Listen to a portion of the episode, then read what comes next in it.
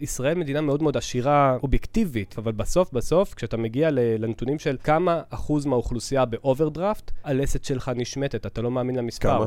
43 אחוזים. 43 אחוז במינוס? כן. בחור צעיר, בחורה צעירה, שלא חיים בצורה נובורישית, בלי שום פרופורציות למצב האמיתי, סוציו-אקונומי שלהם, איזה סיבה יש לך להוציא כל כך הרבה כסף? על מה? מה אחוז האנשים האלו מאוכלוסייה? אה? זה שרוב האוכלוסייה טיפשים אין לי, כאילו, אני איתך. יש משפט שאני אוהב, שזה איך אתה משחק דבר אחד, ככה אתה משחק הכל. בגלל זה אתה תראה שהרבה פעמים האנשים האלה שהם במינוסים ובדברים כאלה, זה אנשים שבדרך כלל אתה יכול לראות שהם דחיינים כאלה בטבע שלהם, אנשים שלא יודעים לקחת יוזמה. מאוד מאוד קשה לצאת מהלוק הזה. ברוכים הבאים להכל, הפודקאסט שבו נדבר על הכל, אבל עם כף, לא עם קוף, היום איתנו תמיר מנדובסקי. אהלן אהלן. אמרתי טוב? אה, מנדובסקי, כן. כן. מנדובסקי, לא יודע, אמרתי, אולי אני לא יודע. אה, לא השמות שהוברטו, זה בעיה, אתה צריך כל החיים להסביר את עצמך. חמור מאוד. כן, אז קודם כל תודה שבאת. תודה רבה. תמיר, למי שלא מכיר, מחבר רב המכר, השקעות לעצלנים, אה, ויוצר תוכן, יש לך גם פודקאסט, כן. מאוד מצליח ומגניב, שאני עדיין לא שמעתי, אבל אני אשמע. יש פקקים. ברוך השם. יש מה? יש פקקים, פקקים. כן. אני לא נוסע, אני גר חמש דקות במשרד. אה, שונא נסיעות. עברתי את הבית שלי בגלל שעברתי משרד. תראה, אנשים אומרים שמאז שהם אה, התחילו להתאמן בחדר כושר עם הפודקאסט שלי, הם מרימים יותר. או-אה. אז, אה, כן. או-אה. יאללה, קיבלתי. זה קיבלתי, אין לי איך לברוח מזה. סתם. אה, טוב, אז אני רוצה לזרוק אותך ישר לתוך המים העמוקים, נקרא לזה ככה. אני זורק אותך לסיטואציה של, נקרא לזה המאזין הממוצע. אה, המאזינים, אמרתי לך, זה קהל של יזמים צעירים, חיילים משוחררים, ובאמת אני מניח שאחת הדילמות שעולות הכי הרבה זה איפה להשקיע את הכסף. אני רוצה להיות יזם, אז מצד אחד בא לי להשקיע בעצמי. אני רוצה השקעות לטווח ארוך, שכסף, אתה יודע, הון ש, שבעצם אה, ילווה אותי, נקרא לזה ככה, ויתחיל לעבוד בשבילי, כן. אז לשים בצד, ב-S&P, ב- כאילו, איך לחלק את הכסף, ואיך בכללי אולי mindset כזה שנכון לגשת לדבר הזה. אז אני חושב שזה באמת אה, יותר שאלה של mindset, בגלל שתשובה חד משמעית שהיא נכונה לכולם, אין. אה, אני- אישית מאמין שאנשים צעירים קודם כל צריכים להסתכל לטווח הארוך, וזה השינוי הכי גדול. זו התרומה הכי הכי גדולה שאתה יכול לתת לעצמך פיננסית. אה, וזה לא משנה אם אתה תחליט להשקיע את, את, את הכסף שלך אה, ב, בעצמך, ש, בעסק, שזה בעצם בעצמך, אין שום הבדל. אה, או, או במניות או, ב, או בנדל"ן. כל עוד אתה מסתכל 50 שנה קדימה ולא שנתיים קדימה, כבר עשית 90% מהעבודה. אוקיי. זה זה הדבר הראשון והכי חשוב. יש כאלה שמאוד אה, מאוד אה, נדל"ן אוריינטד, והם הולכים, שמים את הכסף רק על זה. יש כאלה שהם אה, מאוד שוק ההון, ויש כאלה שהם מאוד... יזמות, כאילו. שמאוד רוצים להשקיע בעצמם ובעסק שלהם. אבל לאן שלא תפנה, אם אתה בוחר רק באפיק אחד, אתה שם את עצמך בסיכון. אוקיי. כי אם אתה משקיע רק בעצמך, שזה בעצם בעסק שלך למעשה, והגעת לגיל... ו- ופיתחת את העסק והצלחת והכל, עד- עדיין אל תשכח, אפילו שהעסק מצליח, שכל ההווה והעתיד שלך מושקעים כרגע רק בעסק אחד. והעסק הזה יכולים להיות גם סיכונים שהם מה שנקרא מקרו, מבחוץ. כי ת- תדמיין לרגע, אה, מישהו שהשקיע, יש ליד הבית שלי, אני גר באזור הבורסה ברמת גן, אה, והיה איזה עסק אחד שקם אה, בסוף 2019, אחרי הרבה מאוד עבודה, איזה חלל אה, משרדים קטן, Mm. כאילו כמו WeWork אה, קטן כזה. אה, ואני ממש ראיתי לנגד העיניים שלי את כל השיפוצים שם והכל, וכל פעם שאני רואה עסק מוקם, יש לי איזה, כזה, ב... משהו עושה לי טוב ככה ב... בבטן, כי זה אומר שיש שם אנשים שמאמינים במה... באה מגפת הקורונה. יואו. עכשיו, זה, אין משהו שנדפק במגפת הקורונה כמו הדבר הזה, כמו, כמו, כמו מתחמי עבודה משותפים. כן. וזה לא משנה, יכול להיות שזה הבן אדם הכי מוכשר בעולם. הוא השקיע את כל כספו בעסק שלו, ו- ולך תקום ממכה כזו עכשיו. אז לשאלתך, כל עוד מסתכלים לטווח הארוך ומפזרים את הסיכונים, אתם במקום טוב. ו- וזה לא משנה אם תחליטו לשים יותר כסף כאן או יותר כסף שם. אוקיי. זאת אומרת, אתה אומר, התשובה היא- היא, היא בעצם תמצאו את האיזון המתאים לכם. אה, למצוא איזון, אבל תמיד, תמיד, תמיד לזכור שאתם משחקים, במיוחד אם אתם בשנות ה-20 לחיים שלכם. אתם משחקים לטווח ארוך מאוד, דוגמה ממש ממש קצרה ש, שמסבירה כמה, כמה כוח יש לכם בידיים כשאתם בני 20. אם אתה תשקיע סכום קבוע, לא משנה איזה סכום, סכום קבוע מהיום, אם אתה בן 22 נניח, אתה בן 25, 25. אמרנו, אוקיי. אז אם אתה תשקיע מהיום עד גיל 65 סכום קבוע כל חודש, בשוק ההון, למשל, רוב הכסף שיהיה לך בגיל 65, זה כסף שהכסף ש- שלך. ש- ששמת בעשר שנים האלו, בין גיל 25 ל-35. וואלה. זאת, זאת אומרת שאתה השקעת, שים לב, אני לא, אני אומר את זה בבירור, אני לא מתכוון שרוב הכסף הוא רווחים. זה ברור. 90% מהכסף יהיה רווחים פחות או יותר, מהכסף שלך בגיל 65, אבל תחשוב שאתה מגיל 25 עד גיל 35, שנות ה-20 שלך אני קורא לזה, אתה, אתה, אתה שם את הסכום קבוע, ואחר כך בגיל 30, אתה בשנות ה-30 שלך שם את הסכום קבוע, וב-40 וב-50 וב-60, כל השנים combined, לא כמו ה-10 עד... לא כמו, ה-20 לא עד כמו 30. העשור הראשון, בדיוק. וואלה. זה הכוח בגלל של ריבית זמן. ריבית? כן. כי, כי הרווחים שאתה תרוויח עכשיו ב-2023, יפיקו לך רווחים גם בשנה הבאה, ב-2024, והרווחים של הרווחים, של... אה, כן. וכן, וכן הלאה וכן הלאה. לצעירים בשנות ה-20 לחייהם יש כוח מטורף ביד, ואם הם לא מתחילים עכשיו, הם פשוט אה, מוותרים על זה. תחשוב שיש לך כלי מטורף ביד ואתה לא לוקח אותו לעבודה בבוקר. איפה היית שם את הכסף הזה? זאת אומרת, אני היום מפריש לכמה מקומות, אבל בוא נגיד שאת ההשקעה העיקרית שלי, הלכתי על משהו יחסית גנרי, סטייל, אה, זה כזה חצי S&P, חצי, אה, קופת גמל, קלאסית. אה, אז... כאילו האלה של ה... של ה... שאין לך מיסים, של... של... אוקיי, אז יש אז, כמה דברים. קודם כל, אי- אפשר להגיד חצי S&P, חצי קופת גמל, כי קופת גמל זה מה שאתה יכול, אתה חוסך דרכו, ואתה בוחר מסלול ואתה משקיע דרכו ב-S&P כן, 500. אז אולי אתה, אז. אז יכול להיות שאתה משקיע, כן, לפי שבע. מה שאתה אומר, אני לא יודע, לא ראיתי. ב-S&P וב-S&P במקום אחר. אבל... אה, אוקיי. כן, הבנתי מה אתה אומר. יכול להיות שאתה משקיע, יכול להיות שהכוונה שלך זה שאתה משקיע 50% במניות, שזה S&P 500, אתה אומר, יש שם דוגמא. אה, ו-50% בלא מניות, שכנראה שזה אג"חים, רוב הסיכויים. Mm. אה, אני לא יודע, לא, לא ראיתי, לא, אבל, אז- אבל, אם אתה משקיע במודל של 50-50, מהמם. ואתה בן 25, אז אה, שוב, אני, כמו, אה, אה, אני לא יכול לה- להגיד לך מה לעשות, כל אחד אה, יעשה מה שטוב לו, אבל אני יכול כן להגיד לך שבארצות הברית, בקרנות נאמנות שהן אה, מוכוונות גיל, זאת אומרת שאחוז החשיפה למניות הוא, הוא לפי הגיל שלך, נגיד סתם ל- 20 זה יותר סיכון. אה, כן, 20 זה יותר סיכון מגיל 60 לצורך כן. העניין, אז בגיל 60, אנשים שפורשים כבר, החשיפה למניות שלהם שם, היא תהיה 60 אחוזים. או וואלה. 50 אחוזים. זאת אומרת, אני הלכתי ממש בטוח כביכול. על ממש זקן, כן, זקן. ב- במונחים האלה. וואלה. בישראל, בתרבות שלנו, אנחנו, אה, מה שהמוסדות הפיננסיים מציעים לנו זה באמת חשיפה מנייתית הרבה הרבה יותר נמוכה. אה, למה, אבל אגב? אני חושב שיש פה שתי סיבות. אה, סיבה אחת זה בגלל ש... אה, תרבותית אנחנו, אני אה, לא, לא יודע מה ההסבר לזה, אבל uh, אנחנו מאוד מוכווני נדל"ן פה. כמעט כל אחד שמתחתן, דבר ראשון, הלחץ הראשון לקנות זה... דירה. כן, לקנות דירה. Uh, אם אתה תגיד להורים שלך, תקשיבו, אני, אני לא בקטע של אה, לקנות נדל"ן, אני, אין לי כוח, ל...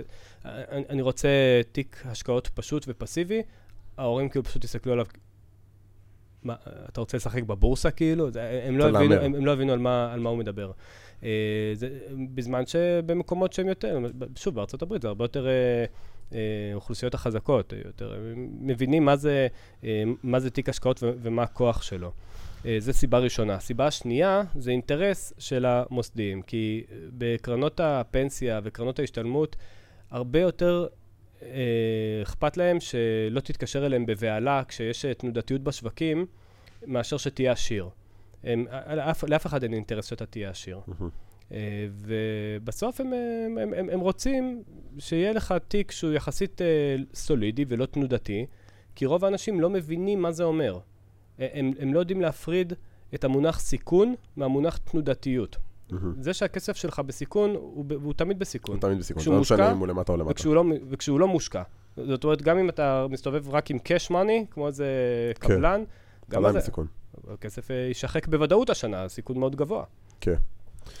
מעניין מאוד. אה, אגב, סתם לככה נקודה, אני חושב שהעניין עם נדל"ן, אני כן רואה בזה ערך. זאת אומרת, יכול להיות שזה גם לא, שאתה לא תסכים עם זה, אבל יש משהו בנדל"ן פיזי, שעצם זה שזה פיזי, זה נותן לזה איזשהו רובד נוסף. זה כמו, אני אתן אנלוגיה מוזרה, אבל זה כמו שיחת טלפון אל מול שיחה במציאות. משהו בזה שזה דיגיטלי, שזה תיק, שזה, אתה יודע, בסוף מניות, תן לזה, אולי, אולי זה גם מושפע מכל מיני דברים ששמענו, שאתה יודע, ש, שהשק- שמניות זה הימורים, לשם דוגמה. ואז אתה אומר לעצמך, אוקיי, רגע, אני מעדיף בית, שזה בטוח, שזה פיזי, שזה לא יכול להיעלם לשום מקום, הוא לא יכול ליפול ב-99 קונספטואלית. מנ- הבית לא יכול לפשוט רגל. כן? עכשיו, סביר שגם החברה כמו אפל לא תפשוט רגל, או לא משנה, עכשיו לא ניכנס רגע לאיפה אתה משקיע. בנוסף, יש משהו בנדל"ן, שבחור שהתארח פה, מתעסק בנדל"ן, אמר לי משהו יפה על נדל"ן. מהמם. הוא מסתכל על השקעות בנדל"ן, גם קצת כמו כרטיסי אה, יציאה מהכלא במונופול. הוא לא אמר את זה ככה, אבל אני רגע הופך את הסיפור שלו לכזה. דמיין שיש לך, סתם, הגעת לגיל אה, 40, שבעה נכסים, דירות חמודות כאלה, כל אחת מביאה לך את את הכסף שלך וזה, והחלטת לפתוח עסק, מהמם.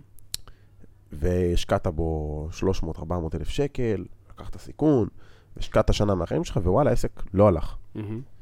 ונכנסת גם לחובות של עוד חצי מיליון. מכרת, מכ- מכרת דירה, עשית, קיבלת כרטיס יציאה מהכלא באיזשהו מקום.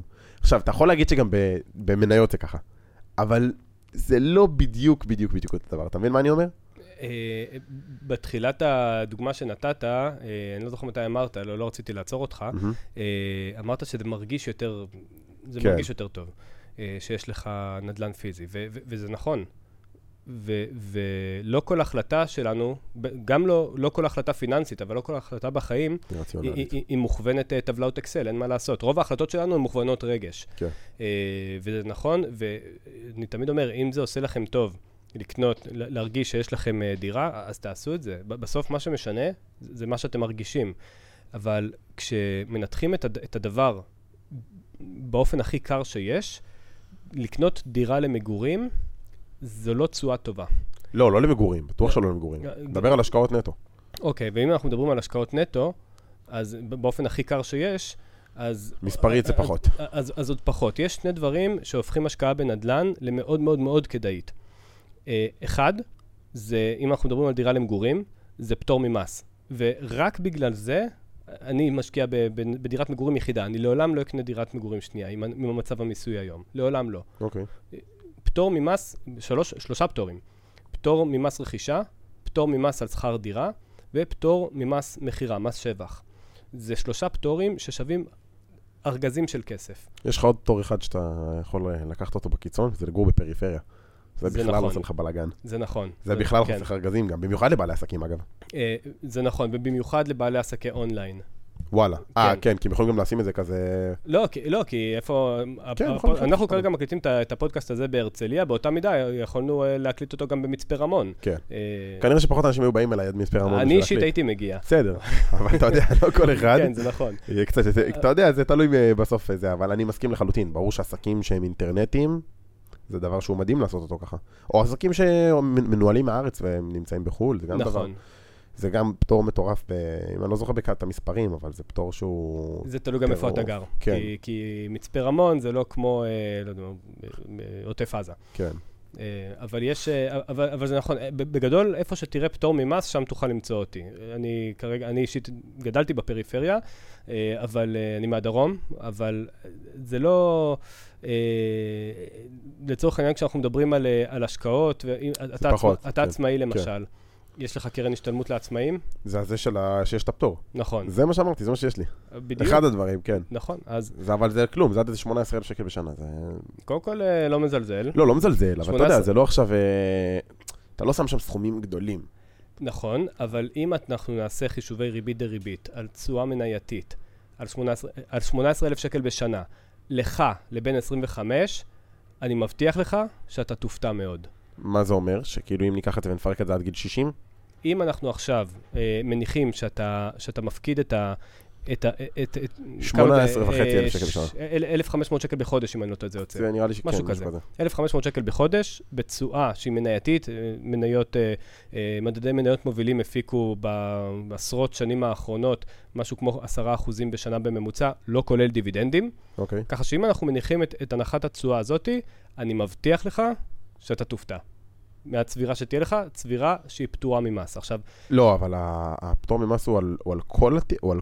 לא זוכר כבר את ה... עד 18,000, אה, לדעתי העלו את זה קצת, אה, כן. בגלל העלייה של ה... נראה לי 18 מדד וחצי עכשיו. המחירים. 18, אם אני לא טועה זה 18 אני חושב שזה 19 ומשהו, אבל וואלה. לא משנה. יאללה, זה, זה יוצא, זה, זה יוצא, זה יוצא לך לאורך כל החיים. אם, אתה יודע את החישוב כבר בראש, אני מניח. אתה אה, בטח אה, עשית אותו לא. איזה אלף פעם. אה, אה, עשיתי אותו אלף פעם, אבל יש לנו בעיה, וזאת אחת הבעיות החמורות של בני האדם, שאנחנו התפתחנו מאוד אבולוציונית, אבל בראש אנחנו עדיין פרימטים. אנחנו עדיין ציידים לקטים, והחישוב האינטואיטיבי ש- ש- שאנחנו יכולים לחשב, בגדול, שוב, אה, אה, גרוסו מודו, אנחנו יכולים לחשב חישובים שהם ליניאריים. זאת אומרת, אני אומר לך, 1 ועוד 1, 2, כן, 2 שתיים ושתיים. וכו' וכו'. אבל, אבל, אה, לא, 2 ועוד 1. כן, שם אחד. 3 ועוד 1. ברגע שזה אקספוננציאלי, אנחנו אנחנו מאבדים את זה. מאבדים את זה. וגם, אני שמע, אני עושה את החישוב הזה כל יום מספר פעמים, לא- ועדיין לא פיתחתי את האינטואיציה. אבל, אבל כן, תניח שכל שקל שאתה משקיע, שמסיט תשואה של 10% בשנה, התשואה המנייתית, מכפיל את עצמו כל 10% בשנה, תעשה את החישוב, עשר שנים. אה, זאת חשיבה אבל- ליניארית. נכון, זה ליניארי. חשיבה אקספוננציאלית, כמה זה יוצא? שבע שנים? שנים. כן, שבע שנים. זכרתי- נכון. זכרתי שבע, לא רציתי להגיד אה, זה. לא רצית להרוס את. הפאנץ'. אז כן, זה, זה כל שבע שנים. זה אומר שאם שקל שאתה לא משקיע היום, אתה בן 25, אתה תצטרך לעבוד כפול 2 בגיל 32, בשביל שבגיל 39 הוא יכפיל את עצמו. כפול 4 בגיל 39, נכון? כן. אה, כפול 8 בגיל 46, וכך הלאה. וכ- וכן הלאה, בדיוק. מטורף. זה, באמת מטורף. זאת אומרת שאתה מסתכל על זה ברמה של עכשיו סתם, לשם דוגמה 18 וחצי אלף, קונספטואלית, 18 כן. וחצי אלף שקל בשנה, אתה אומר בגיל 65 זה יכול להפוך, אותו, אותם 18 וחצי אלף מכפילים את עצמם כל שבע שנים, זה אומר שבגיל, אתה רוצה שנעשה את החישוב? בוא נעשה חישוב. יש לי את המחשבון פה, יש לך ריבית דריבית, ריבית כן, דריבית. יש אפליקציה כזאת? אה, יש אפליקציה חינמית, וזה אחד הדברים שהכי דופקים את המוח, ואנשים מתאבססים על האפליקציות האלו, כן, זה. כן, אבל אה, אתה יודע, זה מסוג הדברים שסתם מדליקים אותי. בטירוף, ואני כזה, רגע, אבל גיל 65, תכף אנחנו ניכנס באמת לעניין הזה של גיל 65, כי, כי זה דבר, דבר בפני עצמו. גיל 65, אז זה זה אומר שזה עוד 40 שנה, נכון? נכון, 40 שנה בדיוק. אה, אוקיי, יצא... 40 שנה, תשואה של 10 אחוז. כן, אז עשיתי 18,000 שקלים בשנה, אה, למשך 40 שנה, תשואה של 10% בשנה, כמה יצא? זרוק מספר. 850 אלף. 850,000, שכחתי אפס, כן, זכרתי את המספר, אבל בלי אפס. קצת יותר מכפול 10, כן. אה, 8.7 מיליון, וזה בלי מיסים. זאת אומרת שאם היית משקיע את אותו הסכום בדיוק באפיק שהוא ממוסה, שזה כל אפיק, אוקיי? בסתם, כן. היית פותח קופת גמל להשקעה, היית פותח חשבון מסחר, אה, ומשקיע באות- באותו אותו אפיק בדיוק, היית, 25 אחוז. כן, היית נפרד. מיותר משני מיליון שקלים. לא, מיליון. אה, קצת פחות, כי זה, כי זה 25 אחוז ריאלי, זה כולל אינפלציה. זה קצת פחות מ-25 בסדר, אחוז. יאללה. כן, אבל בשורה התחתונה... בערך 2 מיליון שקלים. כן, וזה ארגזים של כסף. עכשיו, יש לי, יש לי פרק אחד בפודקאסט, שהכותרת שלו, אני לא זוכר מה הכותרת בדיוק, אבל השורה התחתונה שלו, אתם יכולים כבר לא להאזין לו, זה שקרן ההשתלמות שלי היא מיועדת בכלל ל, פרישה כאילו? לירושה. ירושה. לא אני אשתמש בה, וואלה. כן. כי תחשוב שה-8.7 מיליון זה בגיל 65. מה תוחלת חיים ממוצעת בישראל? לא יודע, 70, 80? אין לי מושג, אחי. 80 ו... לגברים 84, לנשים אה, 87, אם אני לא טועה. יאללה. תחשוב כמה... אני עוד לא בגיל שאני צריך לחשוב על זה, אתה מבין? תחשוב, אקונה מטאטה. תחשוב ש... תחשוב כמה שנות השקעה יש לי מגיל 65 עד ליום וואו, הפרישה תעשה- הסופית זה שלי. הופך את זה ל-16. זה- יותר. יותר, הרבה יותר. הרבה יותר. וואו. זה- זה 21 שנה. זאת אומרת שכביכול הבן שלך מקבל 30 מיליון מתנה. אה, אולי פטור- כמה ילדים? פטור ממס. פטור ממס. עכשיו, עכשיו, קרן השתלמות, תחשוב שכשהמוסד הזה נוצר, קרן השתלמות, מה- מה הרגולטור, מי שהמדינה אה, חשבה שת, שתעשה עם זה? שכל שש שנים תפתח את זה, ותעשה חדש. ותעשה השתלמות. תלך, תלמד מקרמה, תלמד לעשות פודקאסט, תלמד כל מיני דברים כאלה. א- אף, אף אחד לא חשב שאת, שאתה, כמו איזה אגרן כפייתי, תהפוך את זה ל... 8 מיליון. ל- ל- ל- 16 מיליון. ל- יותר. 30 מיליון, כן. ל- ל- ל- 30 אפילו לירושה- יותר, אפילו 40. לירושה של 30 או 40 מיליון שקלים פטורים ממס. אף כן. אחד לא דמיין את זה. זה, זה. באמת, זה, זה, זה משהו ש, ששמור רק למי ששומע את הפודקאסט. פודקאסט הכל. כן, בדיוק. אל תספרו לאף אחד. לא, זה טירוף, תשמע. תשמע, יש כל שנה... אבל זה- אגב, רגע, רגע, רגע, משהו חשוב, זה רק לבעלי עסקים, לא? לא. לא? לא, לא, לשכירים יש, אה, יש גם קרן השתלמות לפעמים. כזאתי? כמ- כמעט כל עובד מדינה יש לו קרן השתלמות. וואלה. אה, כמעט כל עובד באיזה, בקונצרנים הגדולים, ב- אה, בהייטק, כמעט לכולם יש קרן השתלמות. וואלה. ואם אתה שכיר ועצמאי, יש היום, תראה, ב- בעיקרון לפי החוק, מה שלא אסור, מותר. אם אתה גם שכיר וגם עצמאי, אתה יכול שתיים? אתה יכול גם וגם. וואלה. ואם אתה, אני, לצורך העניין, אני שכיר של החברה ששייכת לי, אז אני מפריש לעצמי בדיוק את, את התקרה כשכיר, אני מפריש לעצמי גם כעצמאי, התקרה של הקופת גמל הכוונה? ש- של הקרן השתלמות. של הקרן השתלמות? כן, וזו- שזה 1,500-1,500 בכל אחד מהם. נכון מאוד. זה, זה אומר שזה 3,000, זה קצת יותר. זה- 3,000 ומשהו. זה 3,000 ומשהו. ואתה עושה את זה אחד מהחשבון הפרטי שלך, אחד מהחשבון העסקי, זו הכוונה. נכון, זה, זה, אני ו- גם יכול אז. ו- נכון, וזה האק מטורף שאף אחד יואו, לא יודע אני אותו. רושם לי. בכיף. לעשות עוד קרן השתלמות. כי אני חזיר.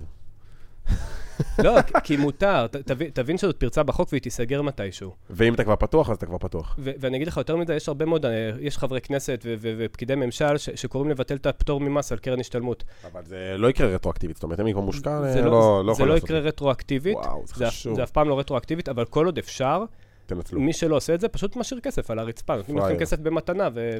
גם, גם ככה, כאילו, או, טוב, תכף, אני רוצה רגע שנגיע באמת לדבר אה, חשוב. אז באמת, זרקת לי פה כזה לפני הפרק, אמרת לי, אני הייתי משקיע 50 עד 60 אחוז, ואנשים אומרים לי שזה הרבה. ואז אני באמת רוצה כאילו להעלות פה שאלה, שאני חושב שכאילו, אם זה מה שאנשים אומרים לך, אז אנשים מפונקים. כי, כי מה הבעיה לחסוך 50-60 אחוז? מה זה מה הבעיה? יש בעיה. אבל בגילאים כמו שלי, בתחילת הדרך, גם אתה, כשאתה אמרת לי שזה היה כאילו לפני 7 שנים בערך, אתה מדבר, איזה כסף אתה צריך להוציא כחייל משוחרר עכשיו בן 22 שחי אצל ההורים? שומע, אני, כשהקמתי את העסק, במשך שנתיים, יותר משנתיים, שלוש שנים לא משכתי משכורת. לפני העסק עוד הפסקתי למשוך משכורות, עבדתי כשכיר, חסכתי איזה 60-70 אלף שקל, משהו כזה, ועל זה חייתי עד לפני כמה חודשים. וחייתי מ-1,000-1,500 שקל בחודש. על מה הבן אדם חייל משוחרר צריך להוציא כסף? בוא תספר לי. אז uh, אני חייב להגיד כמוני כמוך, uh, אני גם הייתי מאוד מאוד, uh, בתור בחור צעיר, הייתה לי מודעות uh, להשקעות מאוד מאוד מוקדם. בגיל 18 פתחתי תיק השקעות, וואלה. uh, קניתי מניות באופן זוועתי, סתם, כי היה נראה לי מגניב. קניתי מניה של וואלה. של- וואלה. של, של, של אפרופו החברה. וואלה. כן. כן. קניתי, סתם, כי- שם הרבה כסף בטח. כי זה היה אינטרנט, כמה, הרבה כסף. תשמע, בשנת כן, 2000 בפרופורציות, ברור. בשנת 2008 היה משבר... ה- הרבה כסף בריבית דריבית. אל ת... זה, זה לא, זה לא, זה יכול להיות ששמת שם 5,000 שקל והם היו יכולים בסתם, באפל, להפוך להיות... הם היו יכולים להיות הרבה מאוד כסף היום. הבעיה שבשנת 2008 היה משבר פיננסי מאוד מאוד גדול בשווקים, קוראים לו משבר הסאב פריים. כן. ואני הייתי אז אה, חייל בשכם, אה, שירתתי בנחל, וקיבלתי משהו, לא, לא, ת- תבין, לא, לא היה לי כאילו אפליקציה של הבנק. בזה. כן. התקשרתי לבנקאי ואמרתי לו, תגיד, כמה כסף הפסדתי? הוא אומר לי, חצי מהסכום. אמרתי לו, תמכור מהר. זה טעות מספר אחת של, המשקיע, וזה סתם בגלל שעבדתי בסדר, לא נורא, גם ככה וואלה, לא... אינטואיטיבית. לא נראה לי. נכון. לא, לא, לא, וואלה נמכרו לבזק מאז. אה. המניה לא קיימת היום בבורסה, Mm. אבל... אה, אבל בשורה התחתונה, כן, הפסדתי אה, חצי מהתיק שלי, אה, כי לא ידעתי מה אני עושה. בסדר, כמו שאתה עשית טעות בהשקעה בוואלה, גם בזק עשו. סתם, סתם, תתנחם בזה, כן. אתה יודע. סתם.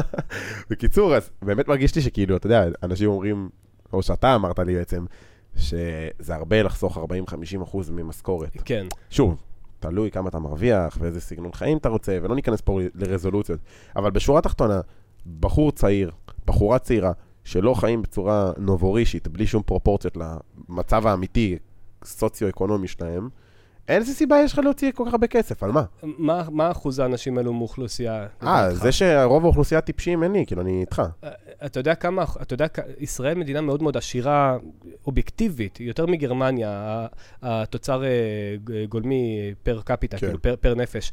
אה, מדינה מאוד מאוד עשירה ומשקיעים פה באנשים הרבה מאוד כסף, אבל בסוף, בסוף, כשאתה מגיע לנתונים של כמה אחוז מהאוכלוסייה באוברדרפט, הלסת שלך נשמטת, אתה לא מאמין למספר. כמה? 43 אחוזים. הם- מה זה אוברדרפט? זה במינוס? במינוס, 43 אחוז במינוס? כן. אבל מינוס כולל בתוכו גם עכשיו אה, הלוואה?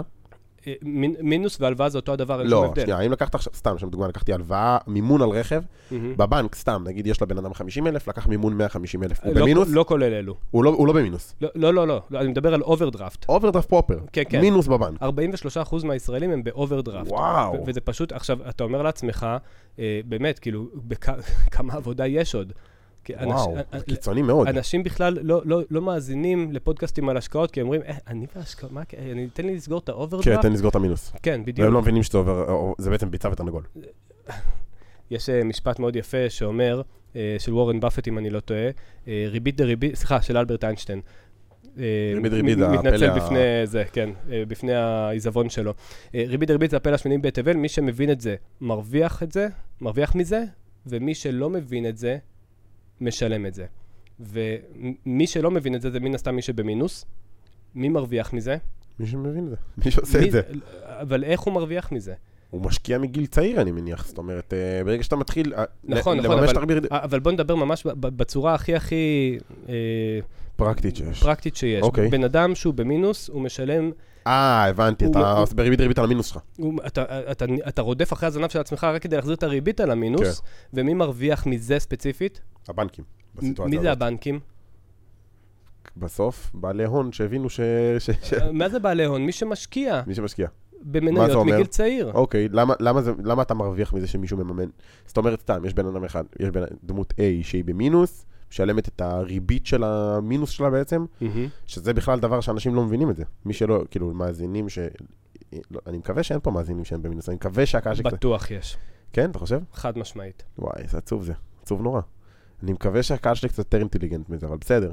בכל מקרה, כשב- כשיש מינוס בבנק, אני הבנתי שהם... אני לא הייתי במינוס ואני גם לא מתכנן, לא בתוכנית שלי, אבל אתה יודע. הבנתי שממש משלמים על זה, בעצם ריבית על זה שאתה במינוס. ריבית גם מאוד מאוד גבוהה, תחשוב שאם על הלוואה שעכשיו אתה תתקשר לחברות האשראי כן, ותבקש, אבל- אתה תקבל אה, פריים פלוס 4 או משהו כזה, אה, פה זה יכול להיות פריים פלוס 9.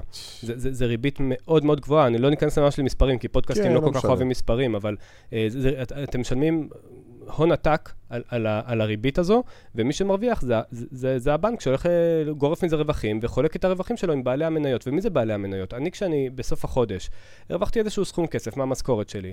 אני מחליט עם, אה, לא משנה כמה, 1,500, עם 2,000, עם 5,000 שקל בחודש, לקנות את מדד, למשל תל אביב 125, זה המדד הישראלי המוביל.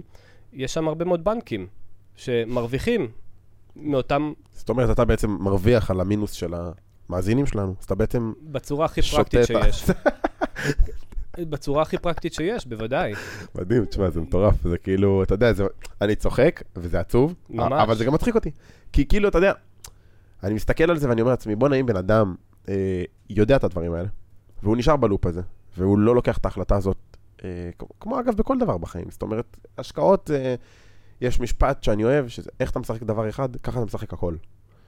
כמו שאתה מתנהג בהשקעות, כמו שאתה מתנהג בעסקים, ככה אתה מתנהג במערכות יחסים שלך ובקשרים עם החברים שלך, ובסוף אתה תראה שאנשים שהם דחיינים כאלה בטבע שלהם, אנשים שלא יודעים לקחת יוזמה, זה אנשים שזה פוגש אותם בהכל. בגלל זה אתה תראה שהרבה פעמים האנשים האלה שהם במינוסים ובדברים כאלה, זה אנשים שבדרך כלל אתה יכול לראות שה... שוב, אתה יכול לראות חריגים, בסוף זה איזשהו... אה, מאוד מאוד קשה לצאת מה loop הזה. מאוד קשה לצאת מה loop, במיוחד שאתה ב loop הזה בכל דבר בחיים שלך, זאת אומרת, אני מכיר אנשים שהם במינוסים, בדרך כלל זה טייפקאסטים די דומים של אנשים, זה אנשים עם מיינדסטים דומים, זה ממש, אתה רואה שיש אנשים שמבינים, שמסתכלים טווח ארוך, ויש אנשים שמסתכלים טווח קצר. לא בהכרח תמיד כולם ילכו לעולם הזה של השקעות עכשיו, נגיד אה, מניות, דברים כאלה, אבל כן, אתה רואה שיש איזשהו מוטיב שחוזר אצל אנשים שמבינים שהשקעות זה דבר שצריך לקרות. ויש לך אנשים שפשוט לא נחשפו לדבר הזה, ולא לקחו את ה... נקרא לזה את ההחלטות בזמן, ונכנסו ללופ הזה, שפשוט מאוד מאוד קשה לצאת ממנו. ובגלל זה, אה, הדבר הראשון שאמרתי בפרק, זה להסתכל לטווח ארוך, כי נניח ו- ויש לכם אפס הבנה ב- בהשקעות, ונניח ואתם אפילו לא רוצים ללמוד את זה, אבל אם אתם מסתכלים לטווח זמן ארוך ואתם מבינים שלהיות במינוס, זה אומר להתחיל, במקום לעבוד בשביל עצמך, בשביל מותג שאתה רוצה לעשות, בשביל קריירה שאתה רוצה לפתח, אתה עובד בשביל לסגור את, אה, אתה רודף אחרי הזנב של עצמך, בשביל לסגור מינוס בבנק, ש, שהוא לא, לא יתרום, ביום שבו תסגור אותו, לא יהיה לך שום מוניטין, לא יהיה לך שום... אה, כלום. יהיה לך כלום, בדיוק. כלום. במקום מינוס יהיה לך כלום, התקדמת כלום. בחיים, כל הכבוד. ממש. לא, תשמע, זה, אתה יודע, זה, אנחנו אומרים את זה קצת ציני, אבל זה באמת ככה. כי זה באמת דבר שהוא... הוא... שמע, יצא לי לחשוב על זה כמה פעמים, גם אתמול מי שהגיבה לי בסטורי אמרה לי, אתה לא יכול להגיד ככה, תחשוב שהקהל שלך טיפש. לא רוצה לחשוב שהקהל שלי טיפש. אם יש לי קהל טיפש, בעיה שלו. אני לא פה כדי לעשות תיקון לאנשים, אני פה כדי ללמוד בעצמי, ועל הדרך אני מנגיש את זה לקהל. אני סקרן בטבע שלי, ואתה יודע, אני כאילו אומר לעצמי, וואלה, אנחנו ציניים על זה. אבל בצדק, כי אם בן אדם לא מבין את זה, אז הפודקאסט הזה לא יעזור לו. אם בן אדם לא רוצה לעזור לעצמו, אז, אז בטח שפודקאסט אה, לא יעזור לו. מעניין אותי, אה, אם לדעתך, כאילו, אני יודע כבר, כי ענינו על זה בריבית דריבית בתכלס, אבל האם לדעתך באמת כל אחד יכול להיות עשיר, מן הסתם נגענו בזה עכשיו. ב- אז אני שמח שכבר אתה יודע את, את, את, את התשובה שאני הולך להגיד, אבל אה, אני מאוד אוהב לצטט אנשים חכמים יותר, וביל גייטס אמר, זה מעצבן שביל גייטס אמר את זה, אבל, אה, אבל הוא אמר שאם אתה לא נולדת עני, לא נולדת עשיר, זה לא אשמתך, אבל אם אתה הולך לעולמך עני, זו בהחלט אש, אשמתך, והמתמטיקה, תשמע, אם, לא צריך להגיד יותר, מ, יותר מהחישוב שעשינו מקודם של הריבית דריבית, שזה רק על הקרן השתלמות. מה שעשינו מקודם, זה בלי שהשקעת בנדל"ן, כן, זה בלי כלום, שפתחת זה- תיק מסחר. כלום, כלום, אתה עובד. שכיר כאילו כל החיים שלך, בגיל בגיל 65 יש לך 8, fucking 8 מיליון, איזה 8? כן. אה, ב-65 8 מיליון. 65 8 מיליון. וואלה. התחלת בגיל 20, כן. שמע, אני אגיד לך מה, לא הייתי רוצה רק בגיל 65 להיות עם 8 מיליון, זה קצת באסה, אבל... אה, ברור שעדיף בגיל 40 אה, או בגיל 30, 8 מיליון. כן, אה, אז אתה יודע, אז אני כאילו מצד אחד אומר לעצמי, זה אחלה plan B, מבחינתי. עכשיו, יש אנשים שזה יספיק להם, ויש אנשים שלא רוצים יותר מזה, אבל באמת אני רוצה אה, לתהות לעצמי איזה אפיקי השקעה אתה רוצה שנחשוף אולי ונכיר קצת לקהל, שהם שונים, שהם פחות עכשיו אה, הדבר... כאילו, אני, רוב ההשקעה שלי, אמרתי לך גם לפני הפרק, אני מעדיף להשקיע בעצמי. אני בן אדם יותר כזה all in, אתה יודע, אני עכשיו, תן לי את. כל שקל שאני יכול לקחת ולעשות ממנו ביזנס, או לשים אותו על שיווק, או להגדיל את העסק כן. הנוכחי שלי, אני אראה מזה ROI הרבה יותר מהיר, אני אראה מזה ROI גם יותר קיצוני בדרך כלל. בטוח. יש פה סיכון, הוא יותר גבוה, אגב, לא בהכרח, אבל זה, אני חושב שזה מאוד תלוי אינדיבידואלי כזה פר בן אדם, אבל בסוף, כשאתה מסתכל על זה כאילו בדרך המסורתית של השקעות כאלה, מאוד מאוד קשה להגיע למצב שאתה באמת מתעשר, ואחת הדרכים שעולות לי, מאוד מעניין אותי לשמוע מה אתה חושב עליה, זה כל העולם הזה של מסחר, day trading, דברים כאלה. אמ, אז הייתי רוצה לשמוע מה דעתך על כל העניין. אז אה, זה, אני בטוח שזה לא פעם ראשונה ששומעים את זה כאן בפודקאסט הזה, כי האינטרנט פשוט מפוצץ. בנוכלים. אל תבייש אתה להגיד אמרת את זה. את זה. אני לא מתבייש להגיד את זה. פרסומות על algo trading ו day trading ו swing ו forex וקריפטו כמובן. כמובן. איך אפשר שבלי המלך? בטח, כן. ותראה, אני, אתה אמרת מקודם משהו שהוא נכון, שהדרך ל... ליצור הון משמעותי בטווח זמן קצר, יש רק דרך אחת כזו, וזה לפתוח עסק מצליח. או להתחתן עם מישהו עשיר, זה גם Mm. דרך... אה, או מישהי, תלוי כאילו. או מישהי עשירה, כן. זה, זה, זה דרך שהיא חסרת, אה, חסרת כל סיכון, והיא מאוד מהירה. יש עוד דרכים, אבל הם כאילו מזל. אה, נכון. קריפטו יכול להיות לך שהשקעת בביטקוין, או יכול שיכול להיות להיות... שהיה אה, לך יש כל מיני מזל. סיטואציות שונות. יכול להיות שהיה לך מזל, אבל אני מאוד מוכוון רציונל. כן, ו- ואם אדם, אה, סליחה, הכל טוב. שמתי על מצב טיסה, אבל השעון מעורר לא... אתה רואה? כן. אי אפשר לעשות הכל. בסוף מגיעה הקורונה ופילה לך את העסק. בדיוק, נכון. שלוש פעמים עשית מצב טיסה עם הסירי, ובסוף... נכון. אה, כן, סליחה. טוב. אה, וואי, אני מקווה שהוא לא יצלצל לי שוב. אני עברתי עכשיו... מקסימום מצלצל, אנחנו אותנטיים, הכל לא, טוב. אני, אני עברתי עכשיו לאייפון, וזה ממש, אה, אמרתי לך לפני השידור, לעבור מאנדרואיד לאייפון, בן אדם צריך לקבל אחוזי נכות על הדבר הזה. יכול להיות, אתה יכול לקבל פטור ממס אולי, כן. כזה. אולי. אה, כן, אה, אני יכול דווקא, כי דרך העסק קניתי, אבל לא משנה, לא ניכנס לזה. השאלה שלך הייתה אה, על טווח קצר. אה, לעשות הון גדול בטווח קצר. אז התשובה היא אותה תשובה בדיוק, כי אה, כל אדם יכול לבנות תוכנית להתעשרות, אה, אבל היא צריכה להיות או טווח ארוך או טווח קצר. אם היא טווח ארוך, אז יש סך הכל, מאז, אני מדבר איתך על לא, לא עשרות שנים, לא מאות שנים, אלפי שנים אחורה. עשרות אלפי שנים. מאז המהפכה החקלאית, יש סך הכל, נורא פשוט, שלושה, אפיקי, שלושה אפיקים להתעשרות. שאבות אבותינו השקיעו בהם, וגם אנחנו. אחד, זה נדל"ן, קרקעות. שתיים, זה עסקים, מניות. שלוש, זה חובות, זה, זה הלוואות. מי שקונה איגרת חוב, מי שקונה אה, מדד אה, S&P 500 או תל אביב, מי שקונה דירה להשקעה, משקיעים באותו דבר בדיוק שאלפי שנה לפני אבותינו השקיעו בהם. פשוט בווריאציות שונות. נכון. קצת יותר טכנולוגיה, קצת פחות זה, קצת יותר אה, פיזי, לא משנה. נכון, ו- ו- וזה השקעה שאם, ו- ואלה השקעות שאם אתה בונה על 50 שנות השקעה, אתה נמצא בטווח מאוד מאוד מאוד בטוח. ובגלל זה אני חושב שבני 25, אה, וזה לא משנה גם אם אתם בני 35 או בני 45. אגב, לא- גם אם אתם בני 15, על אחת כמה וכמה. אה, נכון, אני מנוע מלתת עצות אה, אה, לקטינים. שום דבר פה זה לא הצעה, כן. ושום דבר, אף אחד, אל כן, תשקיעו את הכסף שלכם. בדיוק, ואל תשקיעו לפי דמויות אינטרנטיות. כן, כן, תעשו את החקר שלכם. בדיוק, נכון. אבל אה, אם יש לך עוד עשרות שנות השקעה לפניך, וזה לא משנה... אבל רק משהו חשוב, אבל בטוח אל תשקיעו לפי מי שמראה לכם רולקסים ופוזות. אה, זה בטוח. זה אתה יודע. לא, אין, בעיה להקשיב להקשיב לאנשים עם, אה, עם רולקסים, אבל, אה, לא, לא- אבל לא שעושים תמיד, תמיד, תמיד, אה, להיות ביקורתי ולהטיל ספק, כולל במה שאני אומר. תמיד. אני לא- לאו דווקא צודק בכל מה שאני אומר. יאללה. ו... מה- מה שבאתי להגיד מקודם, סליחה, זה שיש שלושה אפיקי השקעה שאם אתה משקיע על עשרות שנים, אתה במקום בטוח. כן.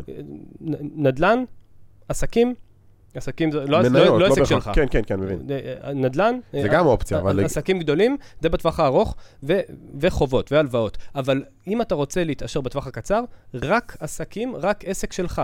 רק עסק אם, שלך. אם מישהו אומר לך, תביא לי כסף בשביל... אה, כי, כי אני הולך לעשות, לדעתי זה רעיון לא טוב, אפילו אם זה החוק, אפילו אם זה לא, חבר תשמע, טוב. אני אגיד לך מה, אני דווקא, אני מסכים ולא מסכים. אני חושב שברגע שאתה הקמת עסק ואתה יודע מה צריך לעשות, ואז אתה יכול לבוא ולקחת מישהו וללוות אותו ולהשקיע בו כסף, כמו שאגב, הרבה, פשוט בעולם הסטארט-אפים אתה מכיר את זה. אבל יש לך המון המון המון, אה, מה שנקרא אקסלרטורים. אקסלרטורים, או נגיד הקרישים. זה בסוף, הרעיון זה בן אדם שמבין עסקים. יש לו כבר כסף מהעסקים שהוא עשה, מהדברים שהוא עשה. הוא יודע לתת לך את הקשרים, את הידע הכללי בסוף, ללוות אותך בתהליך קצת, ומן הסתם הוא גם סומך. אותך. כן. לא, אני מדבר, עכשיו, אתה באת לכרישים, סתם, כן. יש לך רעיון מגניב, יש לך חולצה מנדפת זהה, מהמם, יאללה. באת אליהם, הנה הרעיון שלי, טה-טה-טה, אני רוצה 2 מיליון שקל בשביל 20% מהחברה. אם הם שמים את הכסף. זה, זה לא בדיוק מניות, זה, לא- מניות, זה אבל זה לא לא. עסק ראשון שלהם ולא שני כן, ולא בדיוק, עשירי. בדיוק. אם אתם בני 25 ויש לכם כבר תשעה עסקים מצליחים, אז בסדר, אתם כן יכולים לשים, אה, להיות אנג'לים של מישהו. קוראים לזה אנג'ל, כן. דרך אגב. אה, משקיע בסכומים קטנים על סטארט-אפ שרוב הסיכויים לא יוצא ממנו כלום, אבל יש סיכוי קטן שהוא יהיה פפ, כן. פוצץ. אה, בסדר. אני מדבר על, על, על משקיעים צעירים, שאני חושב בעיניי שמשקיע צעיר, שלא מתחיל להשקיע לטווח זמן ארוך באפיק ש, שהוכיח את עצמו אלפי שנים, פשוט לוקח כלי מאוד מאוד חזק שיש לו ולא משתמש בו. כן. כי אין מה לעשות, בני 50 מגיעים אליי, בני 50, בני 60, אומרים לי, איך לא קראתי את, ה- את הספר שלך, איך לא בגיל הקש- הקשבתי ל- בגיל 20. הייתי יכול להיות היום עם פי 10, והוא צודק, ו- ואין מה לעשות, הוא יעשה סלטות באוויר, הוא לא יצליח להחזיר את הזמן לאחור. זמן זה דבר אכזרי. אבל אם אתם רוצים להשקיע בעצמכם, אם יש לכם רעיון לעסק ואתם רוצים אה, תוך שלוש שנים לשנות את המצב הכלכלי שלכם, לצבור הון משמעותי, אין מה לעשות, זה רק עסק מוצלח. אני לא אוטוריטה עסקית דרך אגב, אני לא, לא רואה בעצמי מישהו שיכול לתת עכשיו אה, עצות עסקיות. אבל להשקיע בעצמך, זאת אחלה, אחלה, אחלה של השקעה. לא הייתי, גם את זה, לא הייתי עושה כהשקעה יחידה. אה, אהבתי. אהבתי את מה שאמרת, מתחבר להכל, ומסכים עם זה. מעניין אותי קצת... אה, בוא נגיד עכשיו, אה, בן אדם שקצת פחות מחפש את ההרפתקאות, ופחות עכשיו ללכת ולהשקיע בעצמו, ולהתפתח, ולהשקיע בעסקים וכאלה עם עצמו, ודווקא, אתה יודע, יותר לחפש את החיים המונוטוניים, הרגועים. אז נגענו בזה שכדאי לשים בדברים שהם כאלה טווח ארוך, של אה, סטייל S&P 500. טוב, האמת שענית על זה בעצם, אתה יודע מה, זה סתם אה, לטחון מים? אני, אני יכול להגיד לך שלי היה תמיד איזשהו רצון להיות עצמאי. מהמם. והייתי, אני עוסק פטור כבר הרבה מאוד שנים, הרבה לפני ש... מה היית עושה לפני כאילו? הייתי מעביר הרצאות בתור סטודנט, למשל, הייתי לוקח את החומר ש- ש- שלמדתי באוניברסיטה, שהוא היה מעניין מאוד. גם על עולם ההשקעות? לא, כאילו? לא, לא, אה. לא, לא, בכלל לא. למדתי יחסים בינלאומיים Mm. באוניברסיטה העברית, וזה תוכן שהוא נורא מעניין. פשוט איבדתי אותו, והפכתי אותו להרצאה, ועברתי בכל בתי האבות בירושלים באופן קבוע, הייתי עושה כמה, הייתי עושה, לא זוכר, עוד תוספת של 2,000-3,000 שקל בחודש, על, אה, אז כלום, על עוסק פטור. כן. עכשיו, תמיד פלירטטתי עם הרעיון של להיות עצמאי, אה, אף פעם לא היה לי איזשהו רעיון שהוא ממש קונקרטי, אתה יודע, עם תוכנית עסקית כמו כן, היום. ממוקד מטרה. אה, אבל, אבל, אבל מה שאני כן עשיתי, זה הייתי שכיר במשך עשור, מגיל 23 עד גיל אה, 32, פחות או יותר. הייתי שכיר במשרה מלאה, חסכתי כל חודש, צברתי הון, ואחר כך בגיל 32 הרגשתי נורא בטוח לצאת לדרך על להיות עצמאי על מלא. כי יש לך כבר את הבסיס שלך. כן, כן, מקסימום, לא, לא אלך, לא נורא, כאילו יש לי... כן, מקסימום חזרתי ל... בדיוק. הכל טוב. אה, שאגב, זו גישה מאוד מאוד שונה מכל מה שרץ לנו באינסטגרם, אני אוהב את זה שאתה מביא את הזווית הזאת, ואת ה... אתה יודע, את ה... פתאום שנייה רגע, עיניים של בן אדם שנייה, ש... שלא מיהר לעשות את הצעדים האלה. אני כאילו, אני נשאבתי לעולם העסקי, זאת אומרת, זה לא היה, זה לא היה ממש בחירה. זה היה כזה איזשהו רצף של אירועים, ומעניין אותי מאוד איך הייתי חווה את החיים כאילו מזווית של שכיר עכשיו, איך, כאילו, אין לי את החוויה הזאת בראש, באמת לעומק כי שלה. יש אנשים שבאופי שלהם אין להם שום ספק שהם יכולים להיות, אה, שהם יכולים כן. וחייבים להיות עצמאיים. כן. אה, ואני ראיתי דווקא ב- בלהיות אה, שכיר, ראיתי בזה הזדמנות אה, להתפתח. ב- להתפתח, ל- לצבור הון. לא, אני רואה בזה מלא ערך, שלא תבין. בגלל זה אני כן. אומר, אני מאוד מעניין אותי כאילו איך הייתי חווה את החיים שלי עם הראש השקט של שכיר, ולהוסיף על זה כזה את ההתפתחות שלך, ואתה יכול לקחת הרבה יותר זמן גם לעצמך ולהתפתח. אגב, לא עניתי לך על השאלה מקודם על algo trading וזה, אז אני ממש במשפט אחד רק אגיד. זה עסק. מסחר. של, של מישהו אחר. Mm, כן. אוקיי. מי שבטוח ירוויח מהסיפור הזה, זה הבן אדם שאתה עושה אצלו את ההכשרות. רגע, עזוב, בוא נניח שההכשרות בצד, תכף ניכנס להכשרות, האם לדעתך מסחר זאת, זה דבר שהוא לג'יט אפשר... אני, אני אגיד לך שדעתי לא חשובה. מה שחשוב זה מתמטיקה, מה, מה, שה, מה שהמחקר מגלה. אה, וכל מחקר שנעשה בנושא מצא שקודם כל, בסוחרים סוחרים עצמאיים, שזה לא המקצוע שלהם, שהם אחרי הצהריים קונים מניה זה ומוכרים מניה זה, אם לא 98% מהם מפסידים. בטווח המיידי. זאת אומרת, הם ויורדים מהסיפור, מהר. מאוד.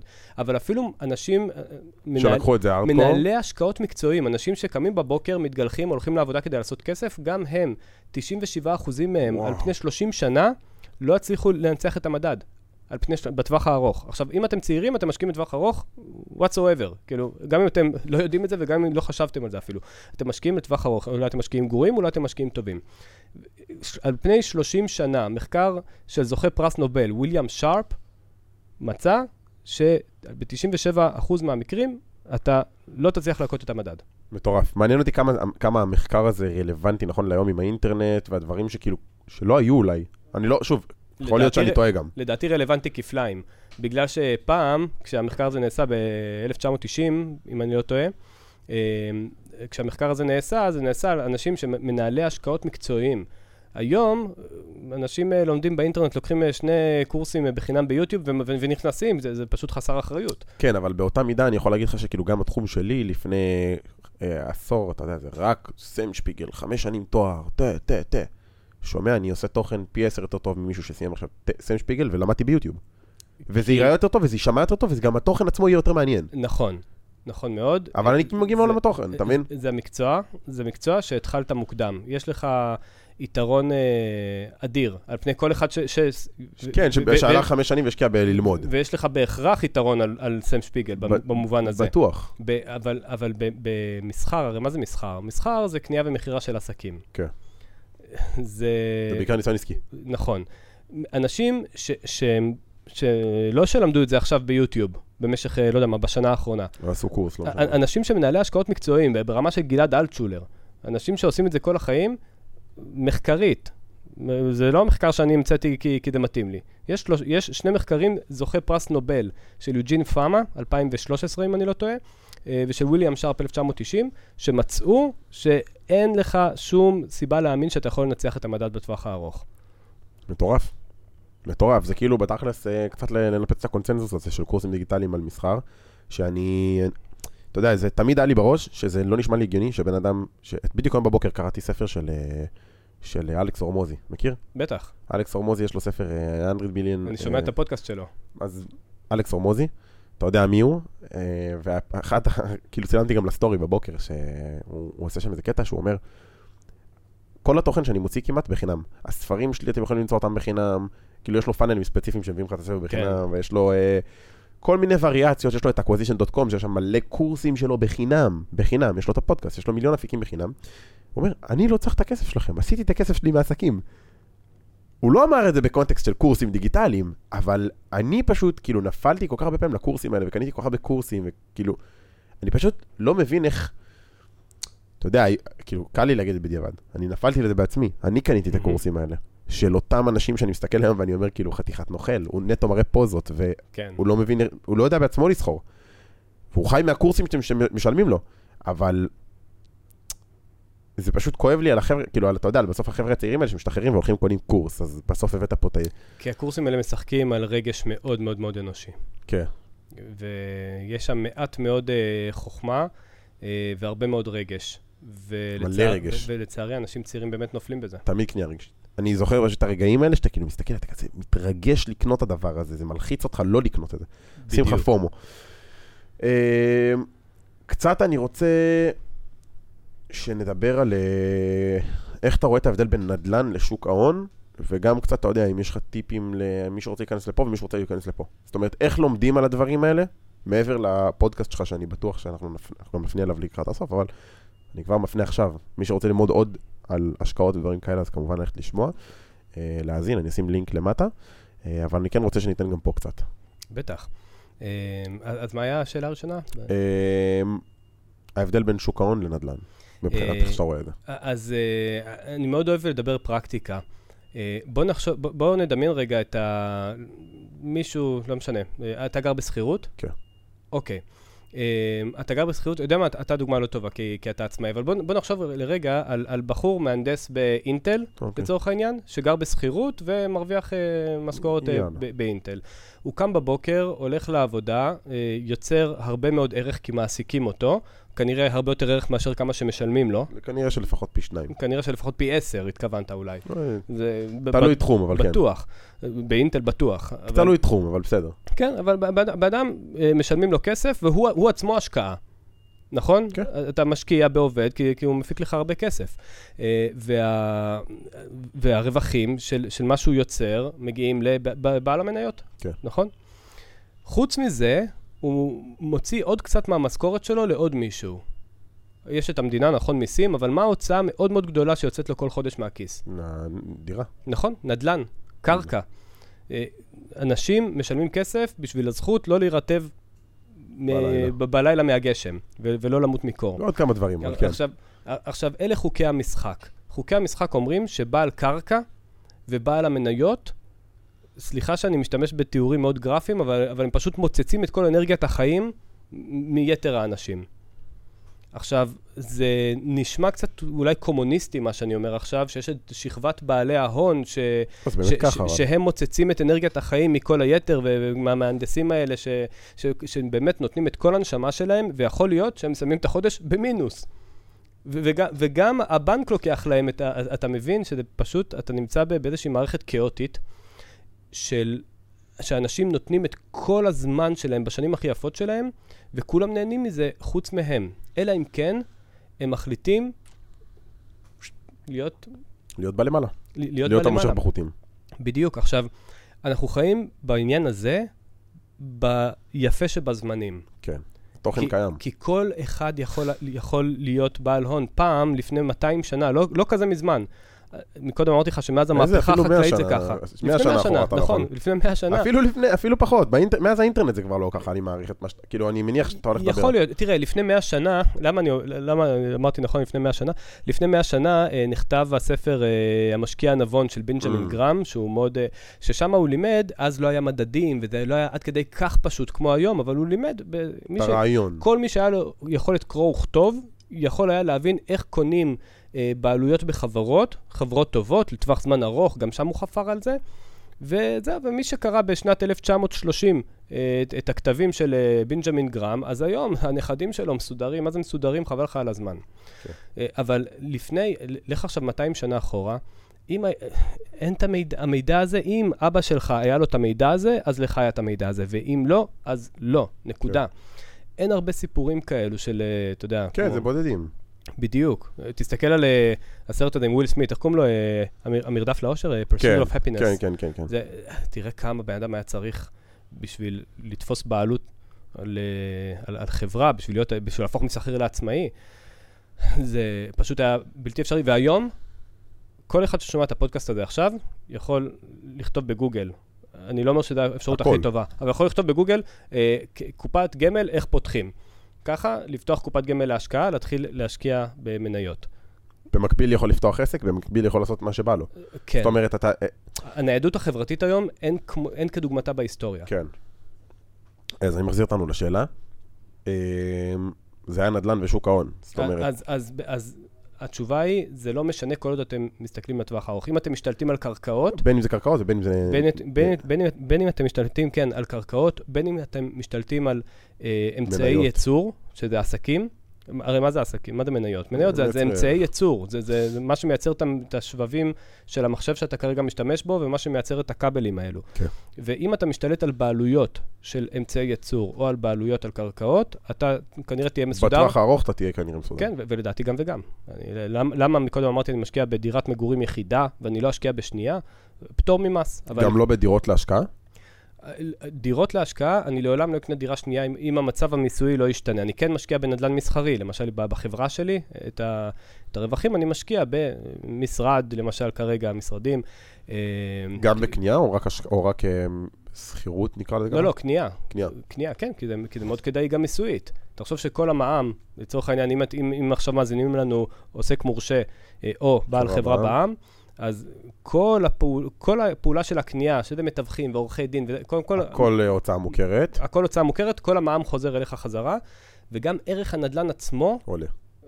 זה שהוא עולה זה... נצבר זה, זה ועולה. בטוח. לא- לא רק זה, על 4% בשנה מערך הנדל"ן אתה מקבל הוצאה מוכרת. וואו. קוראים לזה פחת. אם המשרד לצורך העניין שווה מיליון שקלים, רגע, שנייה, 4% מההוצאות שלה? לא, לא, לא, 4% מערך הנדל"ן. זאת אומרת, אם אני עכשיו קניתי סתם נכס ב-800,000 שקל משרד, ת- נגיד, תעשה מיליון כדי שיהיה קל לחשב. יאללה, מיליון, 4% מזה, אז כל שנה אני מקבל 40 אחוז 40 הוצאה מוכרת, כן. עכשיו, זה, זה 40 אחוז, זה, זה, סליחה, זה 4 אחוזים. 4 אחוז, כן, זה, זה, זה 40 אלף. 40,000. כן. 4 אחוזים... שהם, שהם פחת. ש, שהם פחת, כן.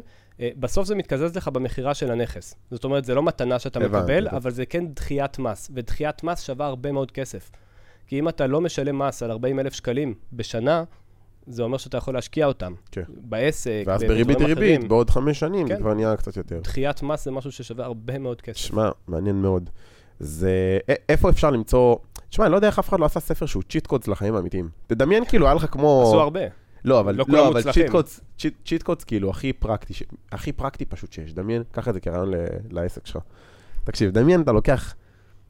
כמו שהיית ב... שיחקת GTA פעם? כן. אתה זוכר איך היית מקבל קודים לחיים האמיתיים? כן. דמיין דף שרשום לך, קומבינה, איך עושים אותה. זה לא קומבינה, זה שיטות, זה, זה דברים, איך אמרת, כל מה שלא לא חוקי, חוקי. כן. פשוט, דבר, איך עושים אותו. דבר, איך עושים אותו. בהכל. זה קשה. עסקים, למה? זה קשה כי... למה? כי- זה לשבת ולכתוב את זה, זה כי- עבודה. נכון, אבל, אבל יהיה הרבה מאוד מידע לא רלוונטי. כי- שמתעדכן, כאילו. לא, כי, כי ב, לא, כי ב, אני מתכוון, יהיה הרבה, הרבה מאוד מידע לא רלוונטי, כי, תראה, בעיניי, כל אדם צריך להבין קצת בנדל"ן, קצת במשא ומתן, קצת בשוק ההון, קצת כן. במשפטים וכולי וכולי. אבל מה לעשות, יש אנשים ש, שכסף עושה להם אלרגיה, שלא בא להם להתעסק בזה. לא, זה לא בשבילם. יש, זה מוצר שמתאים למי ש... לאנשים, הנה, אוקיי, אז אחד הנושאים שרשמתי לעצמי. שבאים to kick it. אני אגיד לך מה, אחד הדברים שרשמתי לעצמי זה שלי בא ממש לעשות כל הדברים האלה, אבל אני לא בן אדם ש... מאוד קשה לי לשבת נגיד להאזין לפודקאסט בתחום. אני אאזין, אני מאזין לפודקאסטים מלא, מהמם. אבל לשבת ולשמוע פודקאסט על השקעות, זה קצת מתסכל אותי. זה, זה מאוד מאוד כי מאתגר. זה כל כך לטווח רחוק, ואני בן אדם כזה משימתי. אני לא יכול, לא יכול לשבת ולהקשיב למשהו שהוא כאילו... כן, בעוד 60 שנה אתה תהיה מיליון... שומע? אני שומע פודקאסט עכשיו על איך עושים הצעה יותר טובה בעסק שלי, ואני מרוויח מזה מחר עוד 10,000 שקל בחודש. זה נכון. למה שאני אשמע פודקאסט של עוד 60 שנה? עכשיו, אני מבין למה. כי בריבית דריבית זה 8 מיליון. נכון, וזה 8 מיליון לא שאתה יצרת, שאחרים יצרו. אני איתך, אני מבין את זה. אני בעד שתעבוד וש, ושתייצר רווחים, ולא משנה אם אתה שכיר או עצמאי. אני בעד, אני לא נגד. אבל במקביל, אתה חייב לייצר הון, כי, כי תראה, את, את כולנו לימדו בבית שכסף עושים ב... תשלימו בעצמכם. בזמן, לא יודע. בעבודה קשה. בעבודה קשה. ההורים שלך היו עצמאים או. שכירים? לא, הם- הם כאילו בחלק, בטח שכירים. אוקיי, אז אה, מי שבדרך כלל, רוב האנשים, ההורים שלהם שכירים, כן. סטטיסטית, אז אומרים. להם, כסף עושים כן, בעבודה קשה. כסף לא גודל על העצים, כל מיני משפטים. שזה נכון, כסף עושים בעבודה קשה, אבל כסף עושים גם בבעלות על הון, זה לא אני המצאתי את זה. כסף עושים גם בעבודה חכמה, לא רק בעבודה קשה. נכון. כסף עושים מזמן ומכישורים ומהשקעה ומערך שאתה מביא, אבל כסף עושים גם מבעלות על הון, זה לא אני המצאתי את זה. נכון, אם אתה יושב על כמה מיליונים בבנק, אתה עושה מזה כסף. וגם אם אתה יושב על כמה מיליונים בנדל"ן, אז משלמים לך כן, לא בשמחה. רבה. כן. ומה שאני אומר, זה לא אל תשקיע בעסק שלך. תשקיע בעסק שלך, אבל תדאג לזה שהכסף שלך גודל לצדך ועובד לצדך. אז מה דרך יעילה לדעתך שבעצם... אה, קודם כל, תעשה את הצ'יט, תעשה את הדף צ'יטים הזה. אני קונה. אני- סולק, אני אומר לך, יש לך לקוח. מה, כתבתי ספר 120 עמודים סך הכל, זה שעתיים קריאה. לא, איזה שעתיים. אני קורא לאט, אני קורא... 120 עמודים עם ציורים צבעוניים. טוב, בסדר, אני אקנה. בסדר. לא, זה באמת שעתיים שלוש קריאה. אני אני לא... עכשיו, הספר שלי טוב, ספר של אחרים גם טוב. לא, בסדר, לא משנה, עזוב, תתקדם, הכל טוב. זה לא- זה לא- זה לא משנה. מה את עושה? היא דוחפת לי את הראש מה, בתוך... מרגול אה, נדלקת. מרגול, אחי, שומעת כסף, היא גם, היא מגדילה את האף שלה. אתה יודע, היא הופכת גם ליהודיה. טוב, היא בת שלושה חודשים, זה... כן, בסדר, מגיל צעיר צריך לחנך לכסף. בטח. לא? אה, בטח. מאיזה גיל צריך לחנך באמת ילדים לכסף? נראה לי ממש צעיר. אה, תראה, היום ילד נולד, אה, דבר ראשון שעושים לו, פותחים לו קופת גמל, סליחה, חיסכון לכל ילד. נכון, יש היום את הדבר הזה. לי לא היה. היה לי. ממש קצת זמן. לי לא היה בכלל. חיסכון לכל ילד, תחשוב, איך המדינה קראה למסלולים שם? סיכון נמוך, סיכון גבוה, נכון? מה היא גרמה לזה? שאנשים, כולם ש... הולכים לנמוך. שאנשים שמבינים בכסף. אומרים, סיכון גבוה זה בעצם, חס... זה, זה לא סיכון גבוה, זה תנודתיות גבוהה. ברור שאני לוקח לתינוקת שלי תנודתיות גבוהה, כי יש לה עוד הרבה מאוד זמן להשקיע, והיא אפילו לא אכפת לה מהתנודתיות הזו. כי היא לא אכפת לה מה. מחלב, ושיחבקו אותה.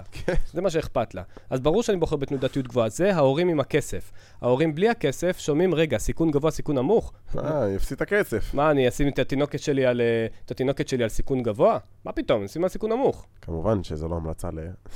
לא, אבל- לא, לא, סתם, אני מבין, אני מבין. ביטוח לאומי בעצמו ממליץ לשים על סיכון גבוה. וואלה. כן, פרסומות, שמו שלטי חוצות, כי הם הבינו את המחיר של הטעות, של- לקרוא זה לזה ככה. נטו ביטוי.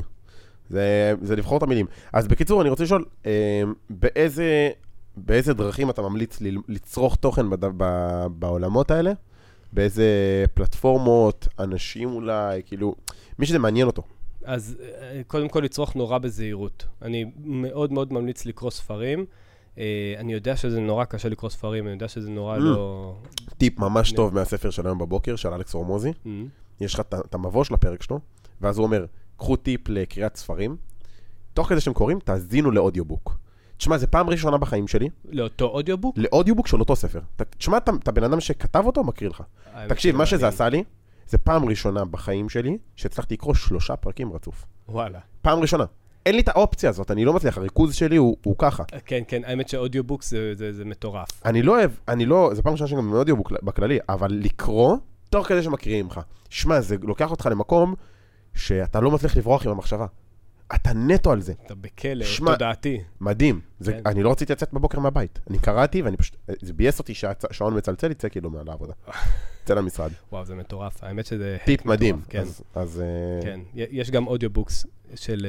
אה, יש גם audiobook, סליחה, של? השקעות לעצלנים, כן. ש- ב- ב- שאני מקריא. אתה מכיר? כן, כן, כן. אז מדהים, אז נגיד מי שרוצה והולך לקנ- לקנות, אז תקנו גם וגם, גם אתם תעשו לו יותר כסף, אתם תעשו אותו עוד יותר עשיר. ולא, מה זה, זה טוב, לא מזה אני מרוויח. בסדר, לא משנה. אבל גם, בנוסף, אתם תלמדו הרבה יותר טוב, זה נכנס, תשמע, זה מחלחל שש רמות יותר עמוק. זה ממש נכון.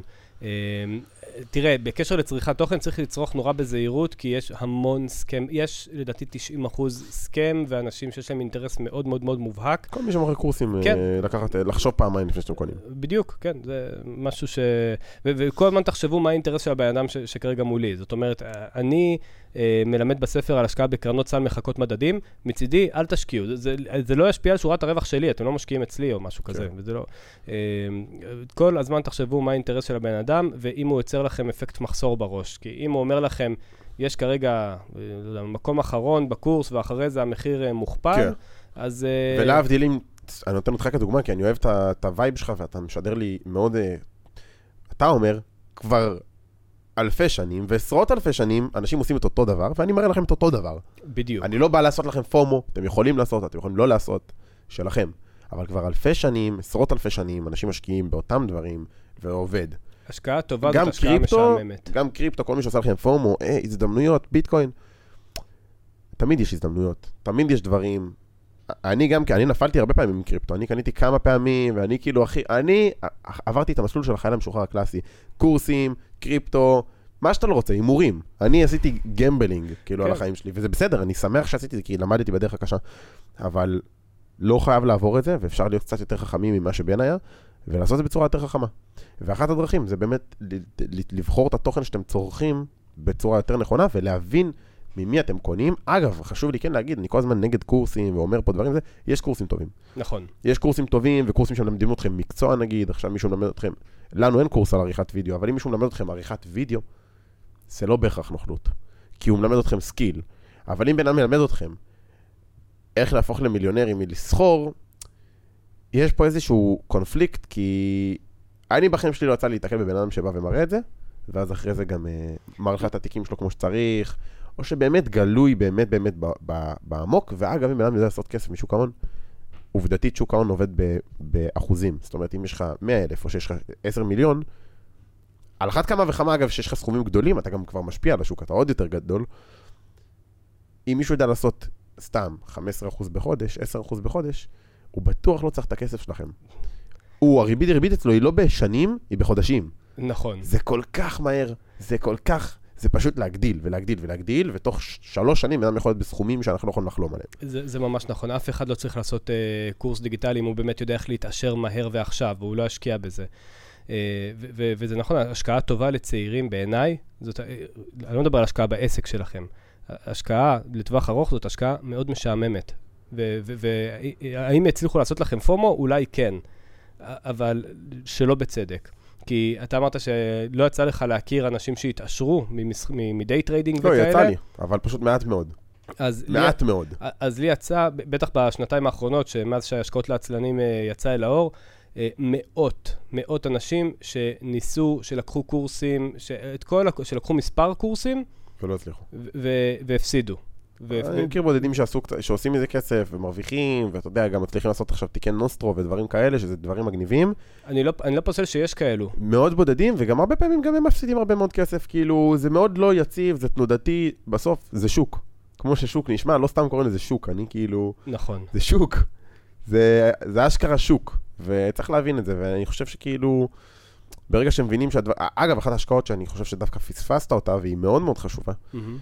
אה, דיברנו קצת על להשקיע בעצמכם, זה אגב גם, אלכס הורמוזי נתן את זה באחד הסרטונים שלו. השקעות שהן מאוד מאוד uh, מיידיות ב-ROI שלהם, מה זה אומר? נגיד קורס עריכת סרטונים, אם היום שעה שלך שווה 30 שקל מינימום, ואתה, סתם, אתה, אתה יודע מה, בוא ניקח את זה אפילו לילד בן 16 שמאזין, ואתה, ואתה, שעה שלך שווה אפילו 22 וחצי שקל, אתה במינימום, אתה בסכומים של כאילו כלום, וחסכת במשך חודש אה, איזשהו סכום, חודשיים, שלושה חודשים סכום, ואז אתה עושה איזשהו קורס מקצועי, שנותן לך skill, שאתה יודע שבשוק שווה 50 שקל שעה, 80 שקל שעה, 100 שקל שעה, עשית קורס עריכת סרטונים, למדת לערוך, אני יש לי חבר'ה שלימדתי אותם לערוך סרטונים, והם עושים, חבר'ה בני 17 שעושים 10,000 שקל Mhm. בחודש. אז קורסים כאלה מאוד מאוד פרקטיים ומקצועיים, זה כן יכול להיות השקעה מצוינת, כי אתה בוודאי. הופך את הזמן שלך לשווה יותר. בוודאי, בטח. כן. בוודאי. אז זה, זה כן משהו שאפשר, בוא נגיד, לעשות אה, איזושהי השקעה בסכום יחסית גם קטן, זה בדרך כלל אלפי שקלים בודדים. בטח, א- אין השקעה טובה כמו להשקיע בעצמך. כן. אין, לא, לא תמצא. גם, גם תחשוב שזה ידע שנשאר איתך אחר כך כל החיים. אתה, אתה סך הכל פעם אחת שילמת על הידע הזה, אבל עכשיו כל שנה הוא, הוא, הוא נשאר איתך. כן, מדהים. טוב, נגענו כמעט, מה זה כמעט? נגענו בכל מה שרציתי. אולי הדבר היחיד שלא נגענו בו זה קריפטו קצת, רציתי לגעת קצת, אה, אתה יודע, דעתך על קריפטו, כי ראיתי שקצת אתה מדבר על זה, וראיתי שאתה כן. פחות אוהב את הקונספט של זה.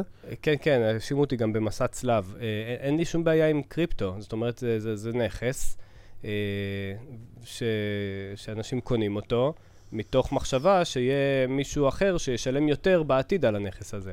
ומה אתה חושב על זה שהטכנולוגיה שלהם שווה משהו? זאת אומרת, אה, העברות יותר מהירות, כל ה... אני לא אכנס איתך עכשיו לזאת. אתה מכיר את הקונספטים? יכול להיות, כן, אני לא פוסל, יכול להיות. אני, אני רק אומר שנכס, אה, אנשים מוכנים לשלם עליו אם, אם הוא פותר להם איזושהי בעיה.